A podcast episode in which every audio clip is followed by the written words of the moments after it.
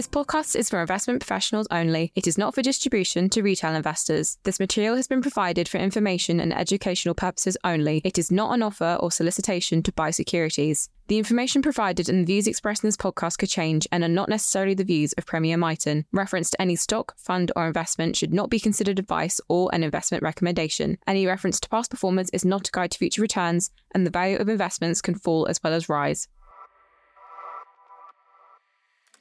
You're listening to the Trust Thinking series from Premier Miton, a regular podcast on investment views from Premier Miton's fund management team. With me is Gervais Williams, fund manager of the Miton UK Microcap Trust. In this podcast, we'll be discussing the reasons why Gervais is more upbeat about the prospects for UK smaller companies than he has been for the last three decades.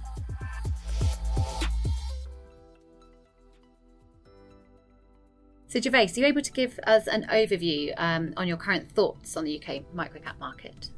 Yes, it's been interesting actually. Markets themselves have been uh, relatively good in the last sort of 12 months. They've recovered from low levels. But what's been interesting about that is it's been led by many of the largest companies, some of the very largest companies in the US. We've particularly seen that as a feature this year. Uh, the UK market has held up better, particularly at the larger end. But what's been a really uh, disappointing feature isn't just that smaller quoted companies have underperformed, they've underperformed by a very substantial degree over the last couple of years. Uh, and that's uh, in spite of the fact that many of them are continuing to report relatively good figures, in spite of the fact that actually they were standing at what we considered to be low valuations a couple of years ago. So valuations are, in our view, extraordinarily low, uh, uh, which is a bit disappointing. And UK inflation was better than expected. Yeah, it's interesting, isn't it? I think what we've seen recently is as uh, perhaps the risk of further interest rate rises in the UK begins to peak, uh, we've seen that the valuation of the exchange rate, sterling exchange rate, started to come down. And as that happens, of course, international earnings relative to the UK earnings are more valuable. And that's particularly important for the mainstream market. The largest quoted companies tend to have very large international operations. And so, although the UK mainstream market had been drifting off, it's actually started to, to turn up again, which is good news. Uh, that's particularly important, not so much for the mainstream market, but there's been quite a lot of sellers of the UK stock market, particularly in the last six and 12 months. And as a result of that, if we start to see the UK market starting to pick up, perhaps the uh, OEIC sellers, the uh, open ended investment company sellers, will, will hold back a bit. And that, the reason why I bring that up is they've had a terribly a, sort of dulling effect on the share prices of small microcaps. And we think that if we see less redemptions because the mainstream market picks up, then the opportunity for some of the smaller microcap stocks to stop going down and indeed recover is much more interesting. And should we expect a global recession, do you think? Well, nobody knows. Um, but I think you know, for a working uh, basis, we should absolutely work on the basis. Unfortunately, not just a UK recession, not just a US recession. I think a global recession is likely. One, because we've had interest rate rises which have been very substantial. Secondly, because they've been over a relatively short period. And thirdly, they, they tend to have a lagged effect, and we haven't seen the full lagged effect as yet. So, unfortunately, yes, from the point of view of uh, thinking about the portfolio, we want it to be resilient. Uh, companies which we invest in tend to have more resilient balance sheets. They can invest in, in prospect of generating surplus cash in due course. But most particularly, quoted companies are so much better off than some of the less quoted companies.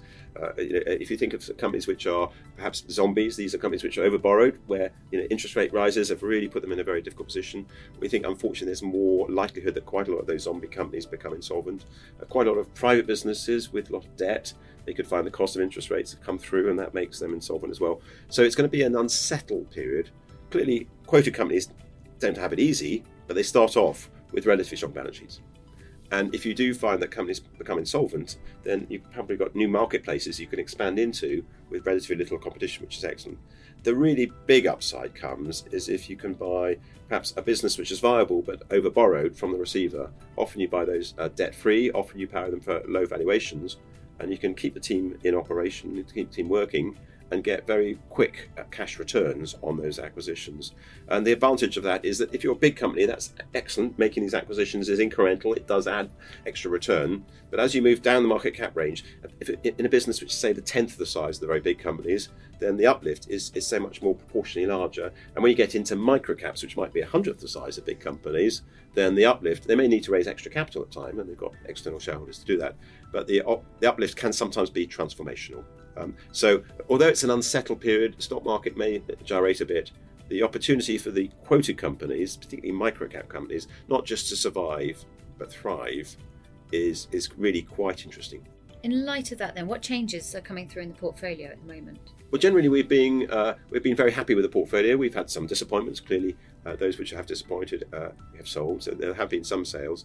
Uh, we, we, get new companies coming to the market, very few. Their valuations aren't that attractive, but we are topping up on some of our existing holdings. The valuations were cheap before, they've come down. The opportunity to buy more of our existing holdings has been there. We are beginning just to see a couple of stocks bucking the economic trend. What I mean by that is, you know, they're not just surviving, they're doing a lot better than expected, and their share prices are even going up. You know, and we've had you know the largest holding in the portfolio is a company called Yu Group. It's a utility. Uh, they've had two trading statements this year, which have both been very substantially above expectations. They're very above, and it's nice to see share price hasn't gone up a lot, but it's gone up. small, small, small beginnings. Uh, we think there will be other companies, hopefully, which are uh, within the portfolio, which start to report not just good results, but above expectation results. Uh, and with the marketplace perhaps being a little bit more uh, stable without the uh, open-ended investment company uh, redemptions, then we think the opportunity for some of these companies to, to, rise in share prices might be slightly better than it was perhaps the last 12 months. And what do you feel are the long-term prospects then for the trust? Well, the key about this fund is that it's a microcap trust. Uh, being a microcap trust, it doesn't mean the companies are themselves, uh, you know, small corner shops. These are global companies, often employing thousands of people and making millions of pounds profit. They're just a hundredth the size of the really big companies, or even a thousandth the size of the really big companies. So coming back to it, they, they are still very viable businesses, often operating across international markets, often very strong market positions. The great advantage about the companies specifically is they're small and agile. At times of uncertainty, that helps. Specifically, they're in businesses often which are novel. And the great advantage about a novel market is sometimes it has structural growth prospects rather than it's reliant on the cyclical recovery of the global stock market uh, and, and, the global economy. And on top of that, as I mentioned, the smaller the quoted company, when you make an acquisition, the uplift on some of those distressed acquisitions can be so much greater. Uh, we think that the opportunity for this fund uh, is, is, tremendously upbeat going forward in a more uncertain world. Uh, as I mentioned at the start, the UK stock market itself has been more resilient. We think going forward it's likely to attract more investments. We think companies generating surplus cash, such as many of the mainstream largest companies in the UK, uh, will attract more investment and people will take profits in some of the more volatile companies. And as that happens, we think the UK market, which has already had more resilient return, could start to outperform. But most particularly, we think this fund uh, has the potential to outperform what may be a, more buoyant UK stock market. And, and if that is the case, then it's not just that it's you know, outperforming the UK, but as the UK outperforms the global stock markets, it could be that this fund starts to outperform many international strategies as well. We are tremendously upbeat about the potential for this strategy. Thank you very much. And thank you for listening. I hope you found this episode interesting. Look out for other episodes in the Trust Thinking series. This podcast is for investment professionals only and is issued by Premier Miton Investors, which is the marketing name for Premier Portfolio Managers Limited and Premier Fund Managers Limited, which are authorised and regulated by the Financial Conduct Authority. The value of investments can fall as well as rise.